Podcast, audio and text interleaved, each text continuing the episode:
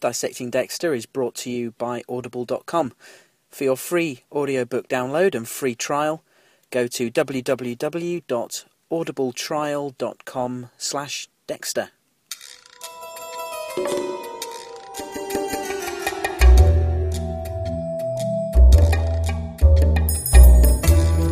Hi everyone, welcome back to Dissecting Dexter. I'm your host Gareth Watkins, coming to you as always from the mobile studio here deep in the heart of lovely, grey, windy, rural North Yorkshire, England. And I'm all fed and watered suitably, and I'm wearing my black armband, and I'm ready to talk about our favourite serial killer after Charles Manson and uh, I'm joking. Our favourite serial killer. And can you believe we are already one quarter of the way through the season? Only three episodes have passed by, but already that's 25% of the season, and haven't they done a lot already? It seems to have been absolutely crammed with, with stuff. Lots of stuff going on, and stuff to talk about, and just stuff. to be fair, not quite so much stuff going on in the Dissecting Dexter studio over the last week. Autumn is in full swing. As I as I alluded to, it's very windy out there, very autumnal as you'd expect. We're what halfway through October already, and um, it's getting cooler. What is nice about this changing season, and as it gets gets colder in the evenings, we're getting a lot more opportunities to light fires.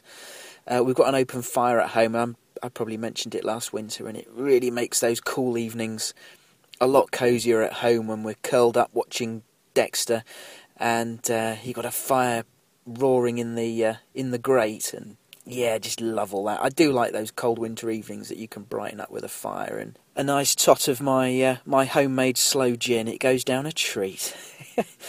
but enough of that. I don't want to take up too much of your time with yet another rambling introduction. Just before we get into the episode, I want to give another shout out to the official Dexter Wrap Up podcast, which is hosted by Scott Reynolds, one of the producers and writers on the show. He's doing a really great job. It's his first podcasting foray. Uh, he hasn't done a podcast before, and I think he's doing a honestly, I think he's doing a really great job. He's he's bagging all the good interviews as you'd expect. he's probably got all the cast on speed dial. Uh, so you know, I can forgive him for cheating, but hey. Uh, but so far, he's had Jennifer Carpenter and James Remar, and this week C.S. Lee was on to talk about uh, about his character in the show, and, and specifically this latest episode. And uh, the showrunner Scott Buck is on each week to answer your questions, which you can post on uh, the Dexter Facebook page or the show underscore Dexter Twitter feed. Anyway, that's the official Dexter Wrap Up podcast, which you can access uh, via the Dexter Showtime iTunes feed.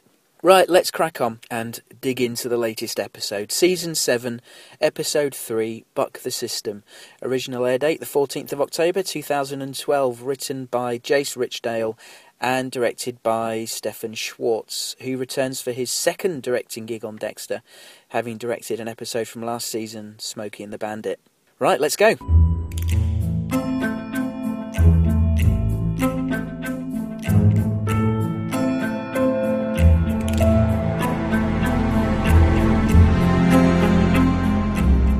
Dexter seemed to spend a good chunk of this episode trying to further explain his dark passenger, and he had some big moments of great honesty.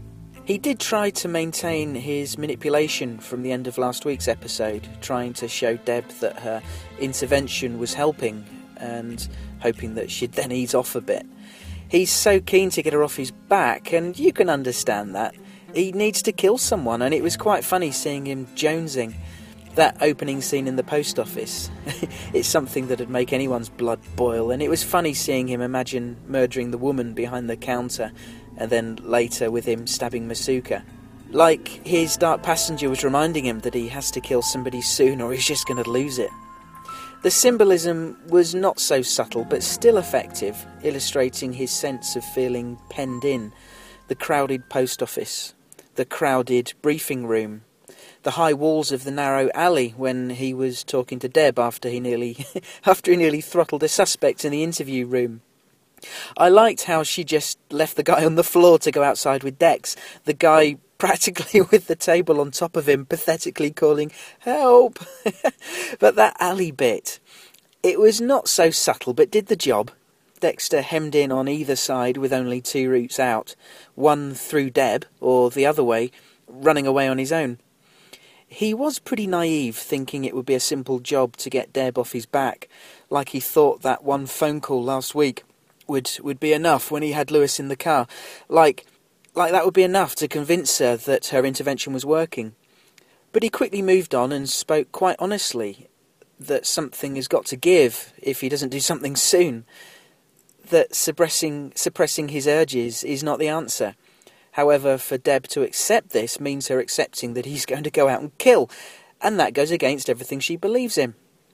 I liked her counter argument that Harry was wrong and that things will eventually catch up with Harrison, but she agrees to back off a bit, which is a massive relief to Dexter. Some people I've heard have questioned Deb being on side with Dexter a bit too easily, a bit too readily. But I think it's quite simple. She's not going along with him killing people, but she's in a place where she has to either turn him in or try to help him. And she said last week that she doesn't want to see him in prison for the rest of his life, or worse, maybe even the death penalty. I think the fact that her own career would probably be over too is only a secondary factor for her. So she's got to help him in the best way she can think of. She's not condoning him killing, at least not yet. maybe that's to come. But I buy it. It's perfectly plausible for her to want to protect her brother, to help him as best she can to me, it all feels quite organic so far. You're listening to Dissecting Dexter. And so we went into classic Dexter kill of the week territory, at, at least just stopping short of him actually killing someone. But we had the vet and hunt routine with the fun twist of involving Deb, and kudos to Dexter for being open with her he's really trying to get her on board, show her how him killing the right people can have positive consequences. And it was hard work because it's the killing part that she has the biggest problem with, understandably.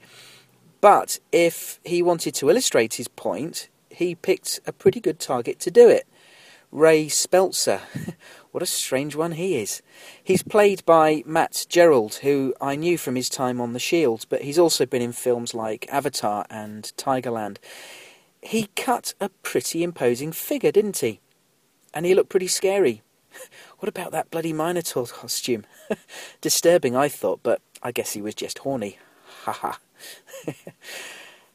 Never mind his victim, his victim was played by Lauren Mayhew, who previously had a short spell as a wrestling ring announcer at the WWE.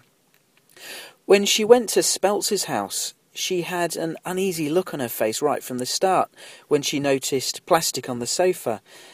I'm surprised she didn't try to make her excuses because she was clearly picking up on a bad vibe. I guess she won't be making that mistake again. But I enjoyed the interactions between Deb and Dexter about this. She was still on his tail, so he had to involve her, try and get her seal of approval to kill Speltzer. He tried to explain a chunk of the code, that he does ensure he has proof before killing someone. He also tried to explain how he gets a sense of someone being a killer. He called it his lizard brain, but we've talked before about his spidey sense, these hunches he gets. And I loved how he brought that into the conversation with Deb when he talked about previous cases and how often he'd told her about his hunches that then paid off. And it gave her pause for thought. I liked how Deb responded in the bar scene, getting angry at Dexter, trying to convince her this way. It was nice to hear him use the phrase taking out the trash it's the argument we had to accept as viewers back in season one. Deb, of course, valiantly tried to push the legal system argument, but I love Dexter's response that if the system worked so well, he wouldn't be so busy. Great line. He gave the argument that his way he can stop Speltzer killing again, while the legal process would require someone to die before he can be arrested. And it was nice to hear Deb bring up one of the things we've talked about a lot on the podcast something we have to remind ourselves of sometimes that Dexter doesn't do what he does to save lives or protect people. He does it first and foremost for selfish reasons because he has to. And the fact that there's an end benefit to society is just a bonus. Without Harry's guidance, he could have ended up like Brian, of course. It was a pretty tense sequence at the end in Speltz's house. Deb getting hooked on the razor wire. Actually, the whole sequence there was very Silence of the Lambs. I was just waiting for Dexter to come to the rescue, though, and of course he did, but Speltzer got away. And with a new victim in front of her, Deb could maybe start to see Dexter's point. He knew Speltzer was going to kill again, and he was right. He didn't need to say, I told you so, although you could see it on his face. It was within their power to stop it. When she walked away from Dexter, you could hear the cogs in her head whirring. What a moment of conflict for her. And then at the end of the episode, they have another good chat at her house. You were right. If I'd let you do things your way, then Speltzer would be dead and that girl would be alive. But he's out there, free to kill again. Well, you can't change the way you think overnight. I haven't. I mean, I have, but I haven't. I get it. What you do, I hate it, but I get it. So you accept it? I understand it. I understand that it might be, might be unnecessary evil. But what I don't understand are the blood slides. They're trophies. They're like Speltzer's earrings. I'm nothing like Speltzer. But on some level, Dexter, you like to kill. I like the way it makes me feel. Same thing. Deb, I can't change who I am. I know. And I can't change who I am. This is good stuff, although, apart from her asking him to move out, we're left still not knowing what's going to happen with her. We do know that her feelings have changed. It can't ever be the same, and I suppose that's right. How could it? She seems to be getting to the point where she accepts she can't change him, and she's giving him some space back, but I'm sure she still doesn't condone him killing. Definitely not. She's still got some thinking to do, yes, but she's got a tough choice. He still needs to kill. Can she live with that? Okay, moving on. Elsewhere in the episode. For the first half of the episode, I did enjoy the Louis stuff. Dexter sending the hand to Masuka, sending the hooker video to Jamie, cocking up both job and girlfriend in quick succession. I thought he'd lie low for a while, like a wounded animal before popping up in a few episodes, like we theorised about on the Season 7 preview podcast. Coming back with a vengeance and messing with Dexter at a crucial time. And then. And then, after exactly four days, 17 hours, 53 minutes, and 12 seconds of theorising, discussion, speculation about Louis Greene, this happened. Who is Dexter Morgan? Like I said, he's just a jerk who works for Miami Metro Homicide.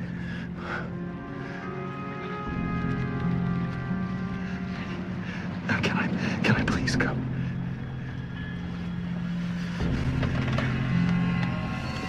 Yes.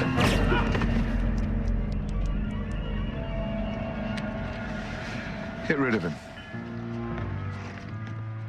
Excuse me a moment. No! Bastard! No! Thank you. Now, I was very conflicted when this happened. part of me thought, okay, this could happen. Could be an organic part of the story.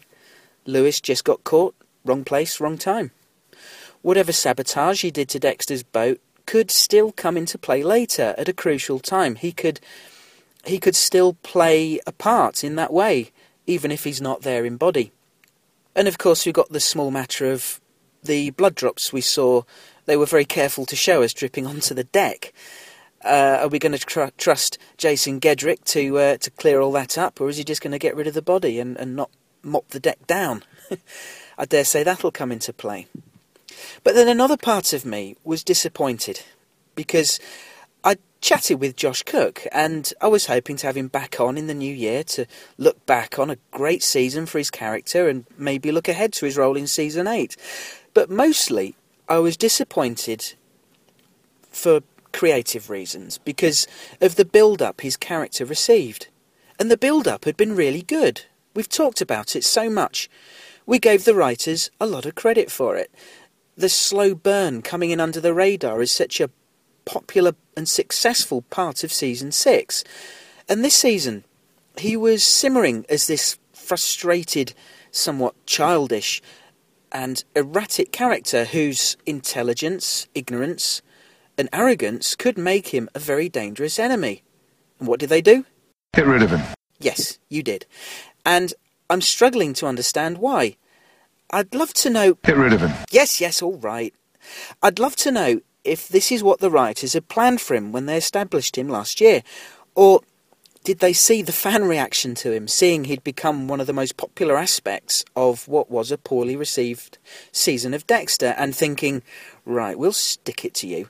Kill him off cheaply and early on. I mean, I don't want to accuse the writers of being petty. So I'll suggest that maybe they got to this season and weren't too sure of what to do with him. Which would actually surprise me after they'd built him up so well last year. It, it felt, didn't it? It felt like they had a longer term plan with him. Now, I suppose plans can change, and maybe they got to writing episode 3 and thought they'd surprise us. And I don't mind being surprised or shocked. Louis getting the bullet shocked me. And like I said, I can buy into it, but I'm just disappointed after he seemed destined for so much more. There'll be feedback on this, so I'll leave this one for now. As we've got to Louis's demise at the hands of Isaak, let's talk about the Ukrainians for a minute. We see further evidence of Isaak being a cold blooded killer. He's obviously not afraid to get his hands dirty and do his own dirty work. We can see he's persistent and obviously very dangerous. And now he has Dexter's name. I did enjoy their little encounter in the club, neither of them knowing, realizing who the other was. Isaak was a little confrontational to say Dexter might have been a potential customer. But Dexter held his own, and the conversation was, well, it ended up being borderline cordial. I loved the wry smiles, but I wonder, will they be smiling next time they meet? And the GPS thing.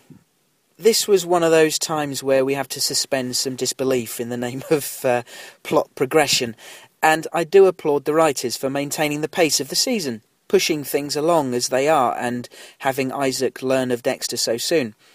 It really leaves me wondering how the second half of the season is going to pan out. But the GPS. I would question whether they could pinpoint an individual boat like that. And how do they know the slice of life is the same boat that Baskov Wadinov got taken out on? I love that line from Deb earlier on, that name. But for all they know, this boat in front of them, the slice of life, it could be a new boat on the dock, for all they know. So they did make that presumption and rush in, but then again, it was the right boat, so so that was that. Quinn and Nadia. Now, Quinn has never stopped being the dirty old dog, being guided by his libido. Whether the girl is bluffing him, I'm not sure. Who does she fear the most? She is she is she telling Quinn she's been told to get close to him for information? Is she doing that just to gain his trust in order to get information? I'm not sure, honestly, how much I really care at this point. Part of me wonders if it'll end badly for Quinn, but I really don't fancy the girl's chances of surviving the season. LaGuerta. I liked how Deb used this lizard brain phrase when she talked to LaGuerta trying to get to Speltzer through lawful channels. But the only possible reference to LaGuerta's private investigation into the Doakes Bay Harbour butcher thing was Deb mentioning how she was doing what she can to stop anyone else being killed. And it seemed to make LaGuerta wonder If the real Butcher is still out there, what will she do to stop him killing again? Finally, let's talk about Hannah. Hannah McKay. We got mention of her last week and met her this week. I'm sure you all know she's played by actress Yvonne Strahovski, an Australian who's best known for her role on Chuck. Actually, her accent wasn't perfect. Did you notice? The odd hint of her Australian accent coming through. But the character was intriguing, and her performance, apart from the accent, was uh, was okay. It was a nice, short introduction.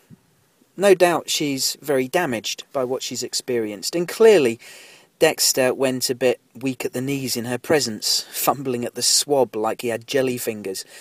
Okay, yeah, she's not unattractive, is she? Let's face it. But Dexter's not normally affected by that kind of stuff. Perhaps his lizard brain was registering something. Him knowing the connection to Wayne Randall and having a vague idea, at least, of what she experienced. We'll know more next week, I'm sure, but I was okay with this scene. It was alright. Okay, let's move on and hear what you think of it all. Get rid of it. Oh, stop it!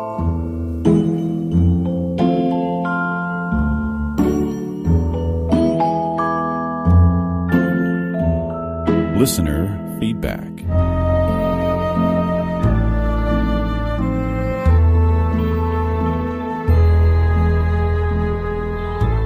All right, first up, we've got a bit of late feedback that came in literally. Well, it was it was about 20 minutes after I'd uploaded the finished edited podcast last week. And to be fair to Matt from London, uh, that's Matt Battles, who was on the, the preview show a few weeks ago. Um, I guess I caught him out because I was unusually quick at getting the podcast out last week. But um, I was trying to preempt a repeat of the problems I had the week before, where the podcast was ridiculously late because of the old uh, RSS feed problem that I talked about last time. Anyway, we don't need to go over that again. Here's Matt's voicemail talking about Sunshine and Frosty swirl. Hey Gareth, it's Matt from London. Uh, just thought I'd throw in some of my thoughts regarding Dexter Season 7, Episode 2, Sunshine and the Frosty Swirl. First point, is it me or do the Dexter writers and whatever seem desperate to get their episode titles mentioned in the dialogue somehow? Something that's been going on since Season 5, I think. It's getting a little bit weird. You know, why can't they think of something witty like they did with Popping Cherry, um, Dex Lies in Videotape, Give the Boy a Hand? You know, those were some clever titles that never appeared in the dialogue. It's just whenever that happens in TV and film and stuff, it makes me just want to slap my head. Anyway, that aside, um, let's talk about the episode. I thought the dynamic between Dexter and Deborah was brilliant, you know, as they were talking outside um, about Dex being a serial killer and how long they've been doing it. And I think I genuinely cried out when, you know, he said that Dad taught him. I thought, oh my God, you know, that's going to blow her head open. You know, but I thought they skated over a lot of stuff. You know, like when she asked him if he was the Bay Harbor Butcher, he didn't answer. She just sort of left be. She didn't sort of cry out about Doakes, you know, being an innocent man thrown on the pyre, if you will. You know, so I hope that these things come up more. You know, is that why Trinity killed Rita? Did Trinity kill Rita? Uh, when you, when Rita died, you were outside. The first thing you said was, "It was me." Did you kill Rita? You know, these are things that really should be coming up. Um, you know, I thought that was cool. And then again, when Dexter and Deborah was at their house, and he was talking about what it feels like, it was really quite chilling to hear because we've never heard Dexter mention things like this before. This is new for us because we don't exactly know how it feels for him because he's never had a chance to talk about it. But it makes sense because in season one, he did men in I think it was Let's Give the Boy a Hand actually. He mentions you know that without Harry, he might have commi- committed a senseless murder in his youth just to watch the blood flow, which I thought was quite clever because that's what he would have wanted to do if he's seeing blood. So that that was nice and quite clever. It was very much like the books, you know, Dexter being a little bit more deadpan, a little bit less emotional. I thought that was great. The dynamic between Dexter and Deborah is brilliant this episode. They crackle with just about every scene they're in. Then there was Louis. Ah, he just seems this season to be a bit of a weenie. um, you know, he's he's just coming across as really quite pathetic. You know, he was interesting and enigmatic last season, this season he just seems like a whiny kid, you know, um, bitching out Dexter because he dissed his game and you know told him to get out of his apartment and don't touch his stuff. He's just coming across a bit of a childish tit, you know, and plus he's a web guy. And if he can hack child porn onto people's hard drives, um, why doesn't he have a lock on his own computer? Just silly little stuff like that that the writers overlook really bug me. You know, because he would, he'd have a lock on his computer. You know, the all the other characters did really well. Lauren Velez was nice, entertaining, good to watch, um, but she's not interacting with anybody, so we didn't get to see her being a bitch. So that's always positive. Um, I can't think of anything bad to say about the season apart from a couple of little bits here and there. Um, I thought the dynamic was great. Really enjoyed it, and I'm looking forward to the third episode because I think that's when we finally get to meet um, Hannah McKay. And I'm just praying that she doesn't end up being another Rita Lumen hybrid or something. Anyway, keep up the good work, Gareth. Speak to you soon. Bye. Thanks, Matt. Your first comment there, your first point about episode titles coming from a line of dialogue. Um, honestly, I don't think it's something they do all that regularly on Dexter. Uh, looking at some of the titles from last season, yes, there certainly were some culprits. But there were episodes like Talk to the Hand, which was a play on words. Ricochet Rabbit was the name of a boat. Sin of Omission, I don't think that was taken directly from a line of dialogue. They do use a line from the show sometimes, but I don't think they do it enough for it to get tiresome. I agree, it could be seen as a bit lazy, and is definitely something other shows often do. And I have to agree with you, of course, about the interplay between Deb and Dexter. It's the highlight of every episode at the moment. Thanks again, Matt.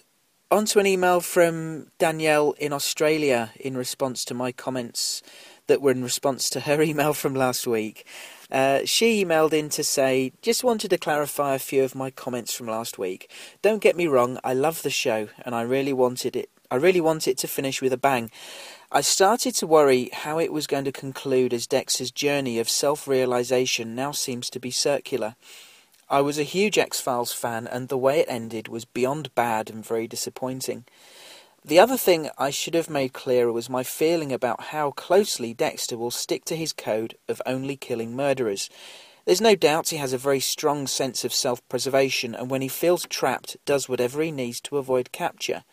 He now seems to accept who he is, and I wonder when push comes to shove, would he kill someone not fitting the code to remain free? Hence my suggestion that LaGuerta may end up dead by Dexter's hand. One clue they gave us about Louis was that he destroyed another person's career when he felt he was personally wronged. So we know that he is capable so we know what he is capable of and that success would certainly have boosted his confidence to continue harassing Dexter. Just think, if Dexter had liked Louis's serial killer computer game, would Louis be acting like he is now? I doubt it. I think you're right in that he doesn't have a clue about who Dexter really is.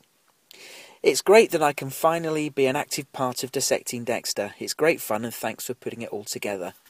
Thanks very much, Danielle. It's good to have your comments on the show. And thanks for clarifying your points. Sorry if I didn't pick up the right vibe from your email last week. Obviously, Louis is just a moot point now. I mean, you, you did send this email in between episode 2 and 3. Maybe we'll find out some more about Louis's background, but honestly, I'm a little bit doubtful. There's there's too much else going on at the moment, and they are marching forward at such a pace. You mentioned LaGuerta again there. I'm going to stand by my theory from last week that it's going to be Deb who kills her. Okay, moving on. Uh, another bit of feedback that came in between episodes two and three was from Matt Humphrey of the Twin Peaks podcast. Uh, Matt rang in to talk about Harry. Hey Gareth, uh, this isn't episode specific, but I just listened to uh, the Dexter official Dexter podcast that they put out in the interview with James Remar, and is it just me or does he not know his character? He seems to take everything that Harry does like as the opposite of what he means to do or something. James Remar doesn't think that Harry was involved with Dexter's mother when it's clearly implied It's not explicitly stated, I don't think, but it's very much implied. But I think there's a few other things. But the one that was way out there, James Remar thinks that Harry just threw up because he was physically ill already when he discovered Dexter cutting up those bodies. He doesn't think that. I think he said that he doesn't even think that Harry was shocked or anything. That that's exactly what he wanted. He just threw up because he was sick. Yeah, that's it. I don't know about you, but I think it was pretty clear that Harry threw up because he was disgusted by the monster that he had created, right? Anyways, that seems completely off to me. But what do you think? I assume you listened. All right. Bye. Thanks very much, Matt. And uh, while I've got you, kudos on a great job that you've uh, done on the Twin Peaks podcast and bagged some really good interviews. So, congratulations on that, sir. You raised some very valid points about Harry. The key scene you mention when Harry, uh, when he came in on Dexter, dismembering someone or about to, I remember it because I only reviewed that episode a few weeks ago for the podcast. At the time, it seemed very clear that Harry threw up in reaction to seeing the full crimson horror of how he'd shaped his son. Out of sight, out of mind up until then. Then suddenly, here it was in front of him in glorious technicolor. His son standing over the body of someone he'd just killed and seeming seemingly very casual, sort of, hi dad, about it. Yes, Harry was ill at the time, but everything seemed to point Indeed, the whole purpose of the scene seemed to be Harry's reaction to seeing the full horror and give us something to show why he might have killed himself. That he couldn't take the reality of what he'd done, shaping Dexter like this, and he couldn't live with it. I had no problem with that. I could well imagine the effect that that would have on Harry as a father. I mean, you can argue he took the coward's way out, although that said, he was dying from cancer anyway, and he could have taken the opportunity to maybe try and repair some of the damage. Instead, he left Dexter alone. It doesn't help my opinion of Harry, although Remar's suggestion that Harry himself might have been damaged by his life's experiences was plausible to me, and it did go some way to help account for some of his questionable parenting decisions. Although, as was quite obvious in the wrap up podcast, Remar did have some of Harry's backstory just in his head, and you could argue that it's not canon. It's not canon if it's not been shown in the show. Anyway, good voicemail, Matt. Thanks for that. This is the Dissecting Dexter podcast. I am a father, a son, a serial killer. Okay, on to an email from Dan in Wisconsin. He emailed to say, I'm a relatively new listener to the Dissecting Dexter podcast. I recently marathoned the first six seasons in about four weeks, finishing right before the season 7 premiere. As of now, I have 14 episodes left of Dissecting Dexter to listen to, but I'll be caught up soon. I'm emailing today because I have come up with a theory that Sergeant Doakes is still alive. The way he died in season 2 never felt right to me. The explosion and his flaming body flying through the air was convincing enough, but the way they just found a burned body the next day always seemed off to me. Doakes was a highly trained special ops dude, and if anyone could fake his own death, I think it would be him. There were two available bodies he could disfigure the two drug runners he and Dexter took out. I'm not sure why Masuka identified the body as African American, but if Doakes did survive, it follows that he would have let LaGuerta know, and she could have leaned on Masuka to suppress the findings. As to why Doakes would have been lying low so long, it's safe to assume that not only would he need time to recover from his burns, but he also would have would have to lie low since Dexter did such a thorough job of framing him. I believe that Maria finding the blood slide is the first step on a season long mission to clear Doakes' name, and I think the season ending cliffhanger is going to be Doakes confronting a stunned Dexter and maybe Deb. This theory may be proven incorrect, but I hope I'm right, because that would make for one hell of a finale, motherfucker. Dissecting Dexter is a fantastic podcast, and I thank you much for all your hard work. The show has been a great companion as I race through Dexter. This season has been incredible thus far, and I can't wait until I'm done with work tonight and I can go and watch se- season 7, episode 3. Thanks, Dan. Credit to you, sir, for ploughing through the back catalogue of Dissecting Dexters. I appreciate your dedication. I agree that the arc for LaGuerta is firstly to clear Doakes' name, and secondly to reopen the case and catch the real butcher. But I'll need some convincing to believe that Doakes is still alive. I can't remember exactly what happened in the show. I've not got there yet with the rewatch. But I'd presume they'd have identified the body by dental records or DNA. I'm not sure I buy the possibility that Doakes would have lain low for this long. I mean, we're talking a few years, aren't we now? And that Maria LaGuerta would be acting in the way she is now if she knew that Doakes was alive. And that she'd have been able to lean on Masuka in such a way. I, I think Masuka's been shown he's got integrity. I don't know. I, am not convinced. Um, for Doakes to return in the finale, that would be bold. It might not please everyone, although we all love Doakes. But would it seem a bit cheap to do it now with no hint of Doakes in the interim? I think LaGuerta will be the one to confront Dexter at the end of this season, and I think Deb could end up, could be the one to end up killing her to protect him. I certainly have no problem with you wanting Doakes to be alive. We all we all loved him, didn't we? He's he's definitely a fan favourite. I'm just not sure it'll actually happen, but I applaud you for the theory. Thanks very much for emailing and hope to hear from you again. Jumping over to the podcast Facebook page log on to Facebook, search for Dissecting Dexter, and you'll find the page.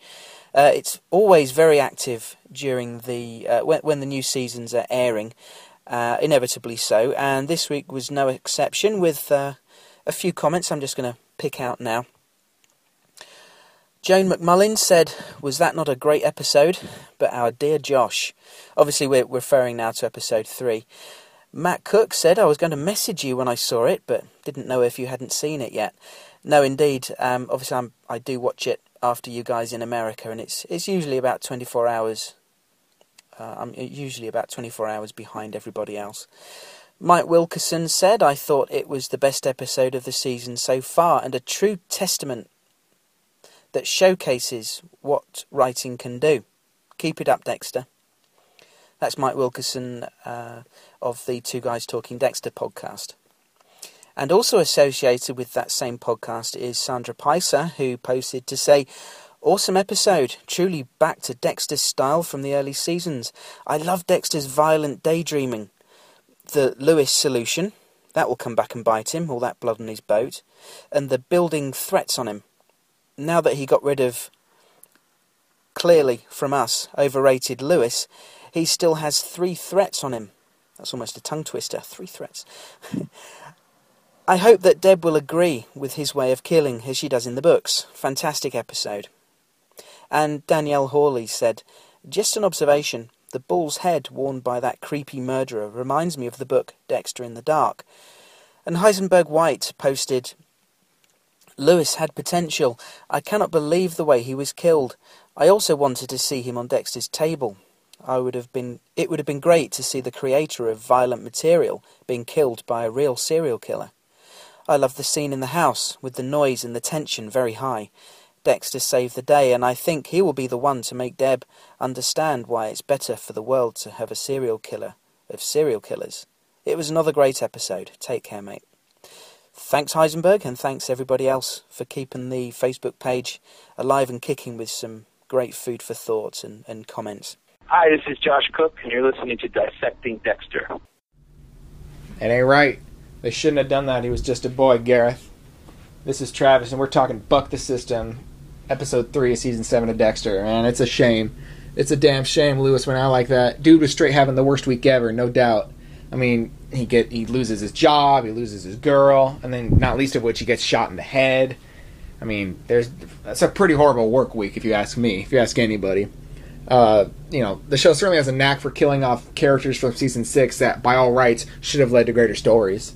Uh, Mike Anderson's potential is essentially gone. Of course, it is gone. He's dead. But I mean, like, he didn't really affect Dexter directly, not the same way that Louis did, which is something that perhaps us as the fans could take a small bit of solace in knowing that at least Louis's actions, his final actions, will be felt by Dexter. I mean, he did put the Ukrainian mob on Dexter's trail, so I mean, he has some reach from beyond the grave. So there's that. It wasn't a complete waste, but man, you know, it's, it's just a shame how it went down, man. I mean, we had all these great ideas for Louis, like, oh, he's he's Dexter's son from another girl, or he's he's Harry from the future, Terminator style, reborn, or something. You know, we had oh man, our our imaginations were lighting up. Certainly when we'd see Louis and with the Ice Truck Killer hand, and we'd hear that little Ice Truck Killer theme from season one, we get excited, like, oh yeah, let the good times roll. We were all psyched. Uh, and man, it really was all over a video game.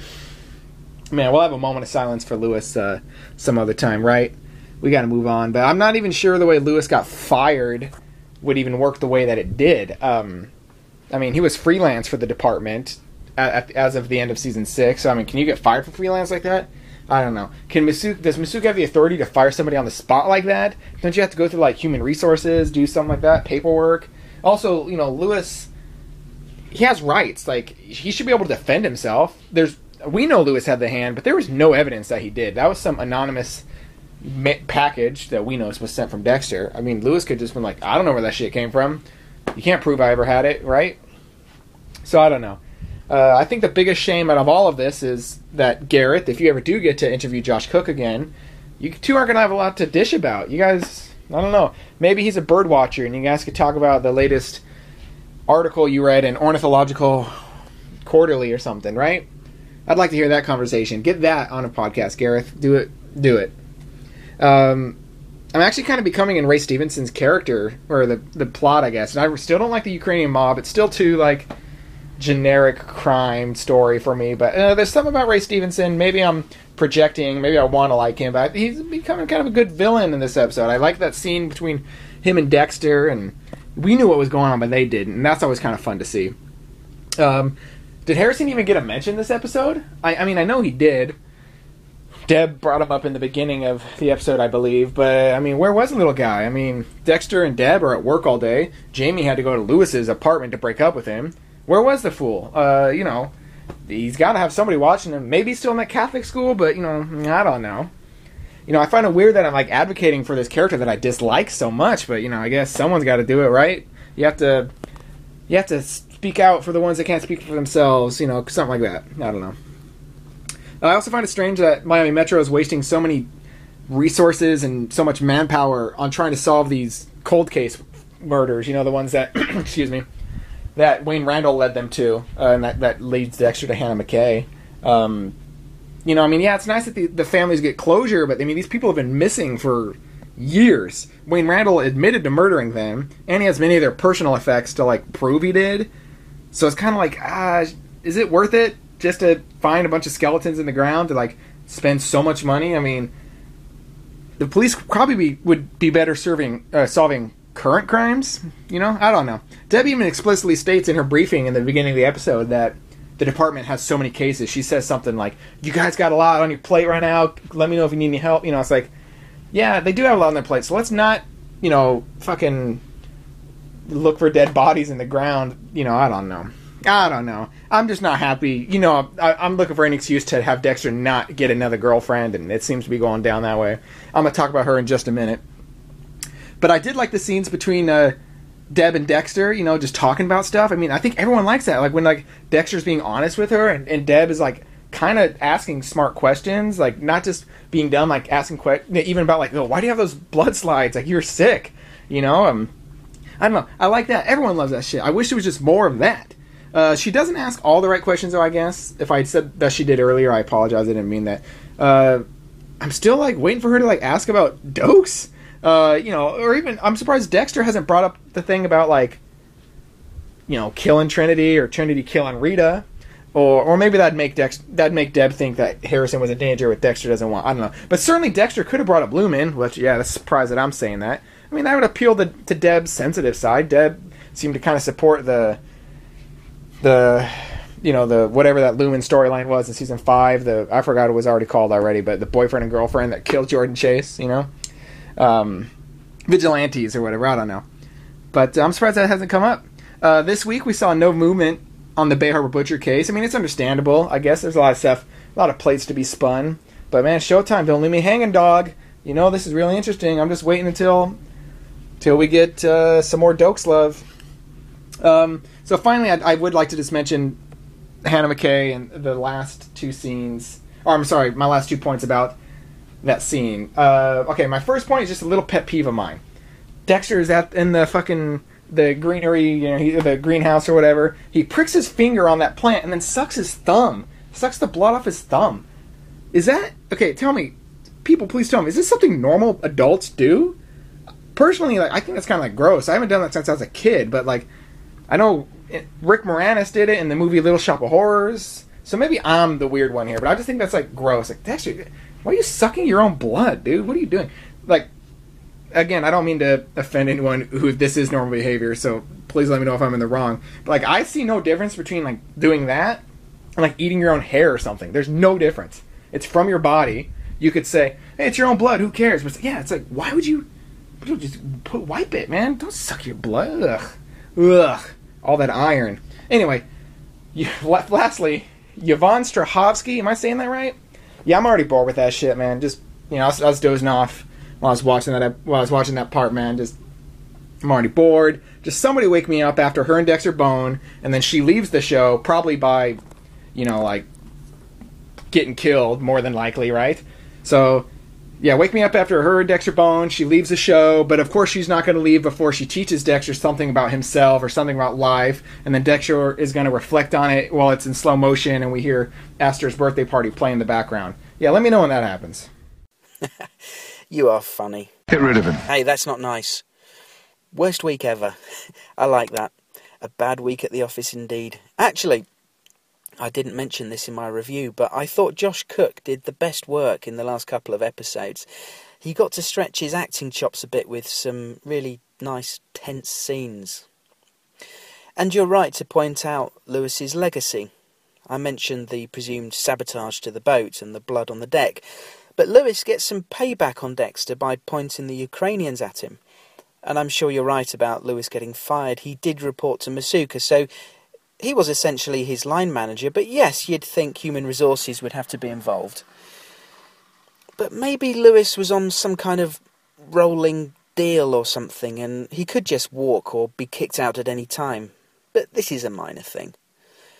I agree with you about Ray Stevenson and the Ukrainian mob story. It is a fairly generic plot, but Stevenson does have a good screen presence, and as I said before, he's got a certain charisma about him that makes the cold, violent things he does all the more frightening. He could turn into a formidable adversary. Now, Harrison. On the Dexter Wrap Up podcast, someone, and I'm, I give them kudos for reading often very pertinent questions out. Someone asked the question about where Harrison is while Dexter's at Deb's, and Scott Buck simply replied, he's with Jamie.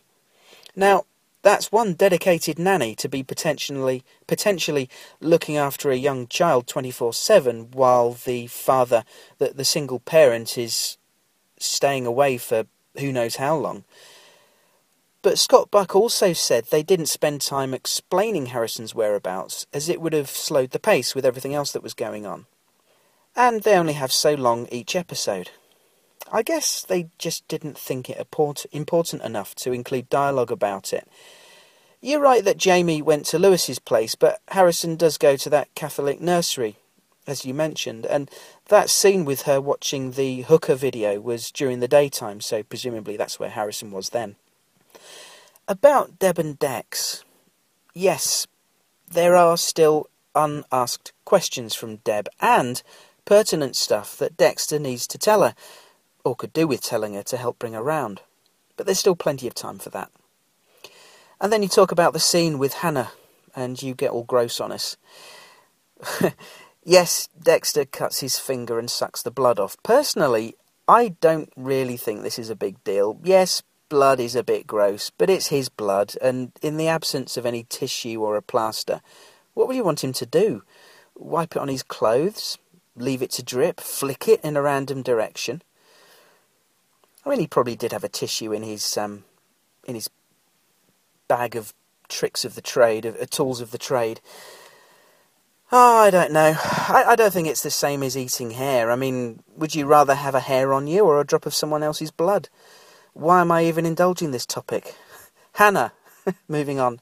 Hannah, I know your feelings on Dexter and girlfriends, and I'm sure we all remember your prediction on the preview podcast in no uncertain terms.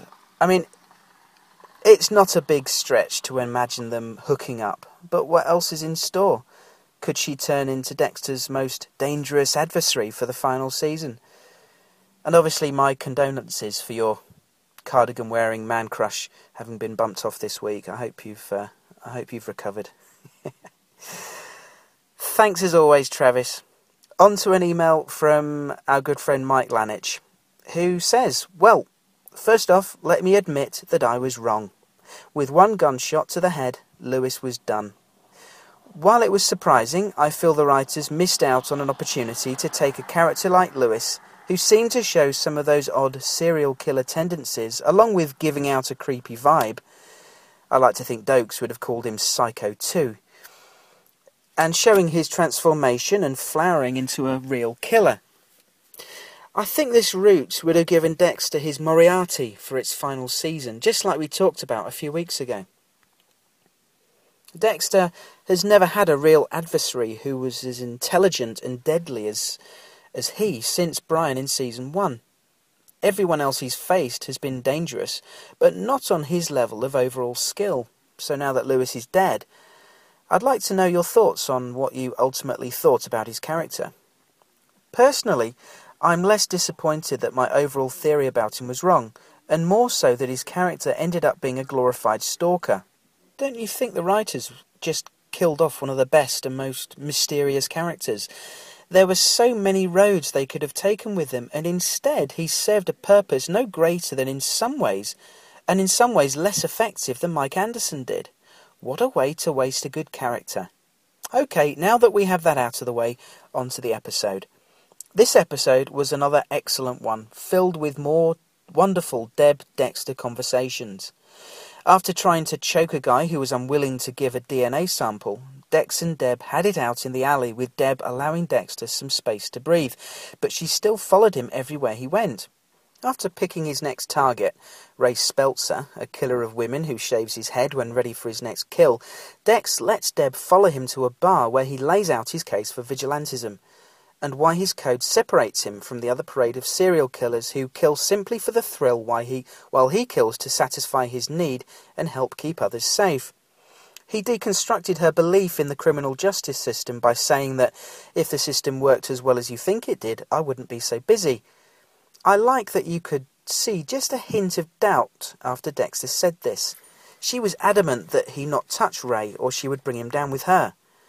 Dexter also talked to Deb about his lizard brain and how his hunches have been helping her for years, and now it's going off in his head regarding Ray, like his own special spidey sense. After stopping by Speltzer's house, Deb broke in after hearing a woman scream over the pounding music. The writers must love Silence of the Lambs because the scene that unfolded reminded me of it. Loud music, darkness, and flashing lights, and a killer wearing a mask. Deb's conversation with Dexter at the end of the episode was another gem. I like that she admitted that his twisted logic and set of principles would have saved the girl. She gets it, but she hates it too. A necessary evil. The problem is that Deb can never cross that line herself, and for her, everything has changed now. She ends that fanciful game of fix Dexter and kicks him out. And of course, there's Hannah. We only got one scene, but I like her character. You can see deep in her eyes that same deadness that Dexter sometimes has. She's like him, and unlike Lumen, it's not a temporary thing. There seems to be no question they'll hook up. However, with Louis dead, I wonder if somehow Hannah will become the first female serial killer Dexter's had to face. Might the relationship sour over time? Could she possibly end up being his greatest rival by next season's end? With Strahovski signed on for next season as well, anything's possible. Thanks, Mike. I think we're universally agreed that Louis was a wasted character in the end, and arguably reduced to a plot device to direct the Ukrainians in Dexter's direction. I'd really, really love to know the writer's line of thinking there. Maybe we'll get an answer on the next Dexter Wrap Up podcast. I hope so. But without any other background on him, Louis could be summed up as someone who doesn't take criticism well in the slightest. He's been shown to be vindictive, childish, arrogant, but skilled with computers and probably very intelligent to the point of that arrogance. He had a misplaced confidence Him giving Dexter the bird this week was funny, but it illustrated his cockiness. I'm certain he didn't know much about Dexter, or he'd have run a mile. He reminded me of an internet troll, all cocky and confident when behind the safety of a computer keyboard on the internet, but going to pieces when confronted in person. His problem with Dexter, from what we've seen, just stemmed from the video game. They could have developed him into something much more, and I would argue it's an opportunity missed. Louis didn't need to be on the boat when the Ukrainians turned up. They could have found the boat via that dodgy UPS thing and done their own detective work to find out the owner. It's almost like the writers threw Louis under the bus. I hope answers will be forthcoming because I'm not sold on it either. I agree with you about the potential for Hannah, although after Louis, I don't want to get my hopes up too much too soon. I am intrigued though, and regardless of any bedroom capers that might happen along, the story could take some fascinating turns. You're supposed to preserve the crime scene, asshole.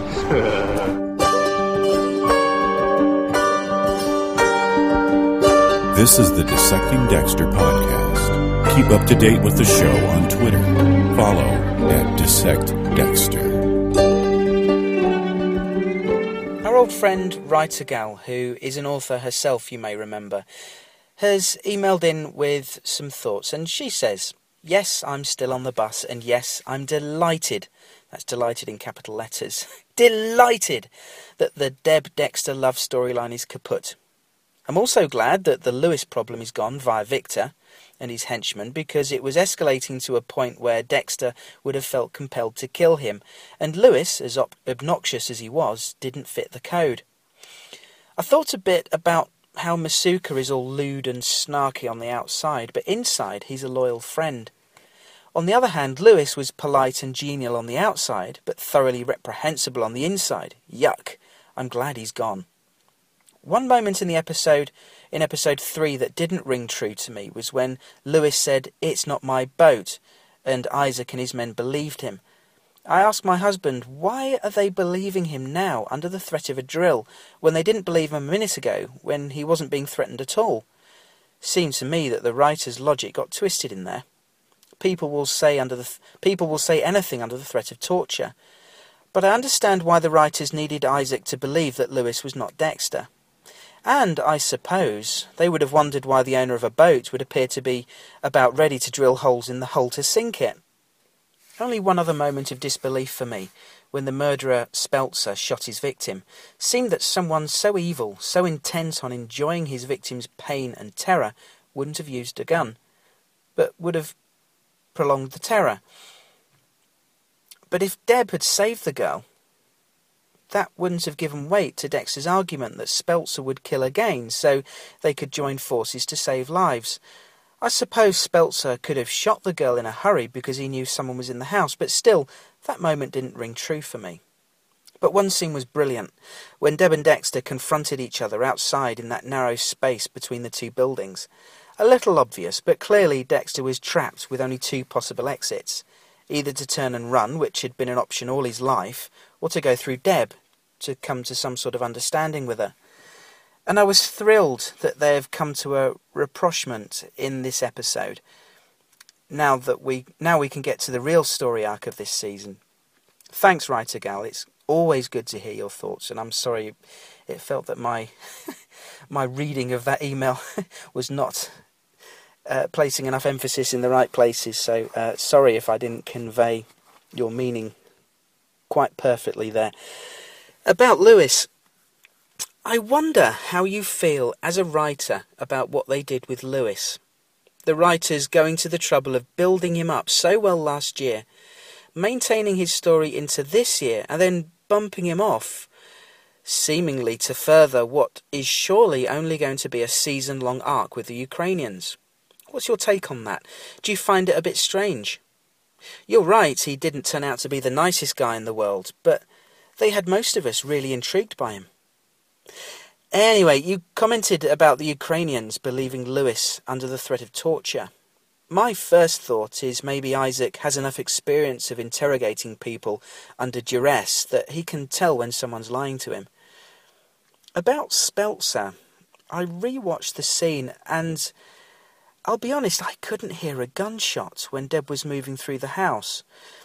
There was plenty of noise and bass and banging from the music, and the sounds of maybe somebody stumbling around.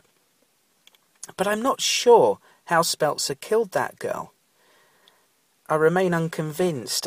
On the other hand, if Speltzer had heard Deb's gunshot that broke the door lock, he might have aborted that terror game a bit sharpish and killed her quickly, so maybe he did use a gun for that.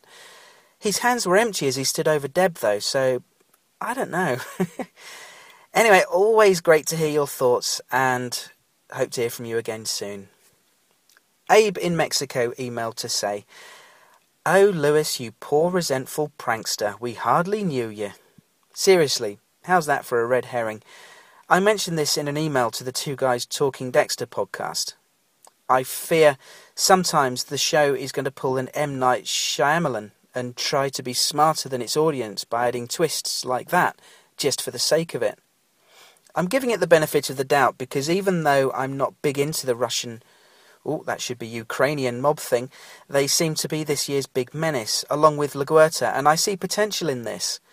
Feels a little like the Skinner, but I'll buy it for now. The Deb Dex show is going to interesting places, so there's that. Although, didn't Dexter go through a dry spell before without going mental before when Sergeant Doakes was hunting him? Thanks, Abe. I'd like to think the writers didn't kill off Louis as a cheap shock. I mean, it was a shock, but I really hope it wasn't just for the sake of having one. Yes, Dexter did start to go a bit doolally when Doakes was tailing him, and we saw him jonesing again this week and he still needs to kill now, so maybe he'll be taking out the trash next week. Speltzer, perhaps, if he gets the opportunity to catch up with him. Thanks, Abe. An email now from Sandy in Ireland. She says, My God, I really enjoyed this week's episode. Must be up there with the greatest episodes ever. And we have so much left of this season, it's all good. Brackets, does a happy little dance. When I saw Louis giving Dexter the finger, I couldn't help think how the writers gave Louis a kind of split personality, kind of bipolar like. We've seen him being pathetic, the way he was a blubbering fool when being pinned up against the wall by Dexter, or by the baddies in this episode, in the boat. But then, when he was shown as having a strong alpha male side too, with his bravado against Dexter. I'm still laughing with his line to Jamie saying, It's not cheating if you paid for it. That has to be one of the funniest lines I've heard from any TV show. I was just over the relief of him appearing to have gotten away with it with the Ukrainian dudes after giving up the real owner of the boat, but then bang, he shot him. I was in shock, and I think we both here said, No! I must re listen to your interview with him again. I'm so impressed with him for not giving anything away. So no more Louis. The show must go on, I guess. I was happy to see the tension that was lost in last week's episode is back. This episode had so many brilliant scenes, not least Deborah realising that her best detective is actually a lab geek. A quick question for you on the opening sequence of the show. Have you a favourite part? Personally, I cannot look at a blood orange. That's my favourite, apart from the ting at the end. wow, Sandy. And thanks one of your best episodes ever. I have to say, the show is really back on good form for me too, as it seems to be for the vast majority of you. I just hope they can keep this up for all season. I do think that now they've had the game changer of Deb finding out, it opens up all these new possible avenues for good stories that so far they've not been able to touch. That was a funny line from Louis to Jamie about cheating. He did get some good moments in the last couple of episodes. It's just a shame we won't be getting any more from him. And you're right about Josh Cooke. He really did do a good job of not spoiling us or giving any hint of what was coming in the interview. And I did try to word the questions to make that easier for him. But in all probability, when I spoke to him in July, he'd probably already filmed his final scene. The only clue I got that he might be done on the show was that he was in New York doing a play full time. I mean, it was possible he'd get a day off or two, here or there, to go back and shoot something in LA. They do have understudies, don't they, at theatres? So I didn't take it to mean his character was necessarily done. It added to my optimistic feeling that he might disappear for a bit of the season and then return later. Finally, you mentioned the opening titles. I really do like them. They're, they're such great images with parallels to things a killer might do, or metaphors for grisly things, if metaphor's the right word. One thing that did jump out at me this week is that early in the sequence we see him shaving. And then at the end, as he locks the door and walks away smiling at us, we see he's all stubbly. Hey, maybe he just has fast growing hair rather than bad continuity.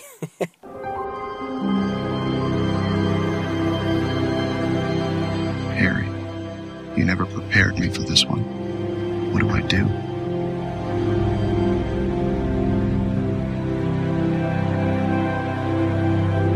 Dissecting Dexter. Finally, an email from Nick Henderson in Texas, host of the Four Player podcast. He says, This season is shaping up to be the best season since season two, in my opinion. This week, we've finally got to see some dark humour poke through the seriousness that has permeated the last two episodes. It was great to witness Dexter's sick fantasies that were playing out in his head. The post office scene was especially great because it was a situation that we have all been in before, but it was presented totally differently when shown through the eyes of a frustrated serial killer. It was funny seeing the juxtaposition of Dexter and Deborah in this scene. Here, Dexter was fantasizing about murdering people while Deborah innocently fumbled with her iPod, head- iPod headphones. That was adorable, by the way. Of course, the scene where he stabbed Masuka was funny, but a bit more eye opening because it served as a reminder of his emptiness. I think we, as an audience, have fooled ourselves into believing that Masuka and Batista are close to Dexter since earlier in the show, and forgotten how little they actually matter to him in the grand scheme of things. I loved the progression of the opening sequence. The pacing that led from the post office to the alleyway outside Miami Metro was great, and it covered a lot of ground, leaving the rest of the episode for some excellent plot development. It was cool to see Dexter snap at the guy in the interrogation room and then use that as ammo to get Deb off his back. An all round great scene. I think I picked up on some symbolism in the alleyway too. It was like the walls were closing in around him, and he needed desperately to be free of his shackles.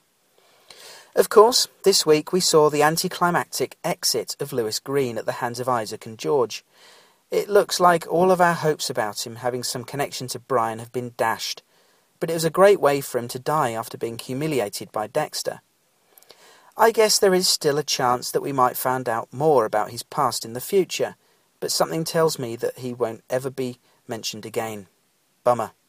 When this season started, I'd hoped that Deborah would get a good look at Dexter's process, and this week did just that. I loved that Dexter decided to try and bring her on board for a kill.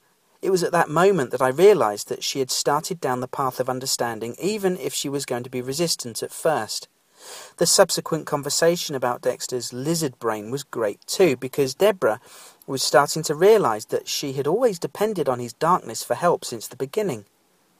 Having her repeat this to LaGuerta and being denied a warrant served as another important event that will hopefully lead her to appreciate her brother. As usual, the interactions between Deb and Dexter continued to be completely enthralling. Dexter's new target reminds me a little of Little Chino, thanks to his physical presence. With that said, I don't see him lasting very long. In fact, I bet he's gone by the end of the next episode. However, I bet he will serve his purpose well, greasing the wheels for Deborah as she starts to accept her brother for who he really is. We all knew Dexter would come to her rescue the moment she entered the house, but it still felt different this time. He no longer has to lie about why he was around or why he knew she was in danger. It's just another element of the show that feels fresh and exciting. I can't wait to see what happens next week. Lastly, the introduction of Hannah McKay. I don't have much to go on here, and she is the one character that Showtime seemed pretty intent on keeping under wraps. I can't tell if she'll end up being a villain or a love interest or both. Hopefully, the secrecy implies that they show, that the showrunners have big plans for her. What if she ends up being the one who exposes Dexter to the world in a fit of rage or jealousy? Rage or jealousy? Either way, one thing's certain: she seems like trouble, and that's the way I like it. I really like their initial interaction in the greenhouse. It was funny to see Dexter fumble in the presence of a beautiful woman because that doesn't happen often or ever for that matter.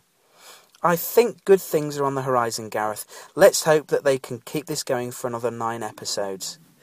Thanks very much, Nick. You raise a point about Dexter's inner feelings for Masuka and Batista. On the outside, they're friendly, but when it comes down to it, yeah, they don't matter too much to him. This is an interesting one.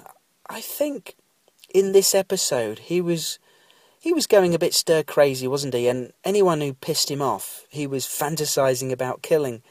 The postal woman first, and then Masuka annoyed him for drawing attention to Deb giving him the beady eye. I think Dexter does appreciate a degree of friendliness with Masuka and Batista, but it's something relative and unique to him, not how you or I would define a friendship. And how much he values them in the grand scheme of things, it, it is debatable, and we've heard him acknowledge before about how he maintains these, quote, friendships in order to maintain his mask or normality. But that's going back a good while. I'm, honestly, I'm not sure how he feels nowadays.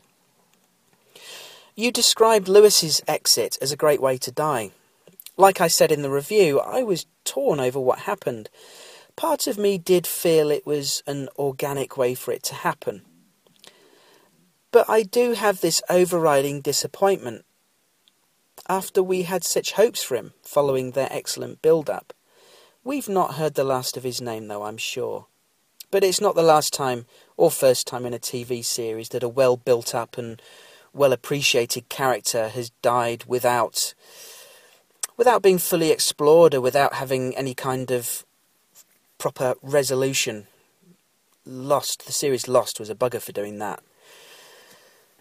Little Chino, you mention. I've not heard that name in a long time. And Speltzer, he was a big fella. But little Chino, crikey, he was a mountain. You're right to describe the show as fresh and exciting. When I mentioned Deb's discovery, I keep using the phrase game changer, but that's exactly what it was. The rules have changed, and anything can happen.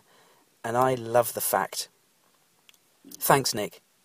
If you want to email in to me, you can. It's dissectingdexter at gmail.com, where you can also send a voice recording, an MP3 or iPhone voice recording, or whatever format you'd like to use. Just email it to me, and I can include it in the show. Or you can use the phone.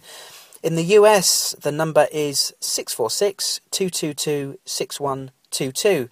And in the UK, it's 0844 579 6949. And with the UK line, you enter mailbox ID 08320 when prompted. There's also Twitter, at DissectDexter, or my personal Twitter, at Gareth underscore UK. And I mentioned Facebook a bit ago. Just search for Dissecting Dexter. You're listening to Dissecting Dexter. Email your feedback to dissectingdexter at gmail.com. Blood. Sometimes it sets my teeth on edge. Audible.com is one of the leading online purveyors of audio content with a catalogue of over 100,000 titles, encompassing just about any subject you can possibly imagine, fiction or non fiction. They are offering listeners of Dissecting Dexter a free audiobook download, and you can choose anything from their catalogue. All you have to do is visit www.audibletrial.com slash Dexter, sign up for a free, no obligation one month trial, and you can download your audiobook that you can then play on your PC, MP3 player, iPhone, or whatever it is you use. And in doing so, you'll be supporting the podcast and helping me out at no personal expense.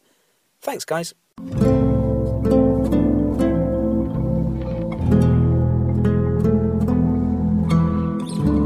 Next time on Dissecting Dexter. Okay, if you don't want to know the name of the next episode, skip forward about 30 seconds. Well, more like 10 seconds because I'm about to say it. season 2, episode. Season 2? Season 7, episode. Oh no, I've gone over 10 seconds. Bugger. Alright, if you just skip forward 10 seconds, skip forward another 10 seconds because I just bungled up. season 7, episode 4 is called Run. Now, this could be a reference to a word that we saw painted on the wall inside Speltz's house. He'd obviously set up a rather nice, disturbing maze for his chosen victims in his house, and Run was painted on the wall, um, obviously meant to scare his his would-be victims into um, panicking that little bit more, as if they weren't enough already. Um, and maybe it's symbolic that that's what Speltzer's going to do now. now that they're onto him and know who he is, maybe he's going to run. Maybe Dexter runs after him. The season is moving along at a great pace. It's almost breathless, and I'm loving it. And most of you guys seem to be loving it too. The storylines, well, apart from the LaGuerta investigating the butcher thing this week that um, had a little bit of a sort of bit of a pause. Um, I'm hoping they'll pick that up again next week. Uh, but things are moving along pretty smartly, and I applaud it. And as I've said, it, it's making me very excited as to. Well, I, I'm assuming they maintain this pace. I mean, part of me thinks, how can they?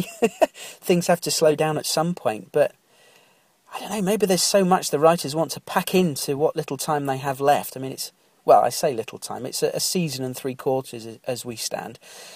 Um, and they're wanting to get all these remaining ideas out there and uh, explore all these things they've not been able to explore prior to Deb's discovery. Uh, it's cards on the table and chips in the air. It's it's it's great.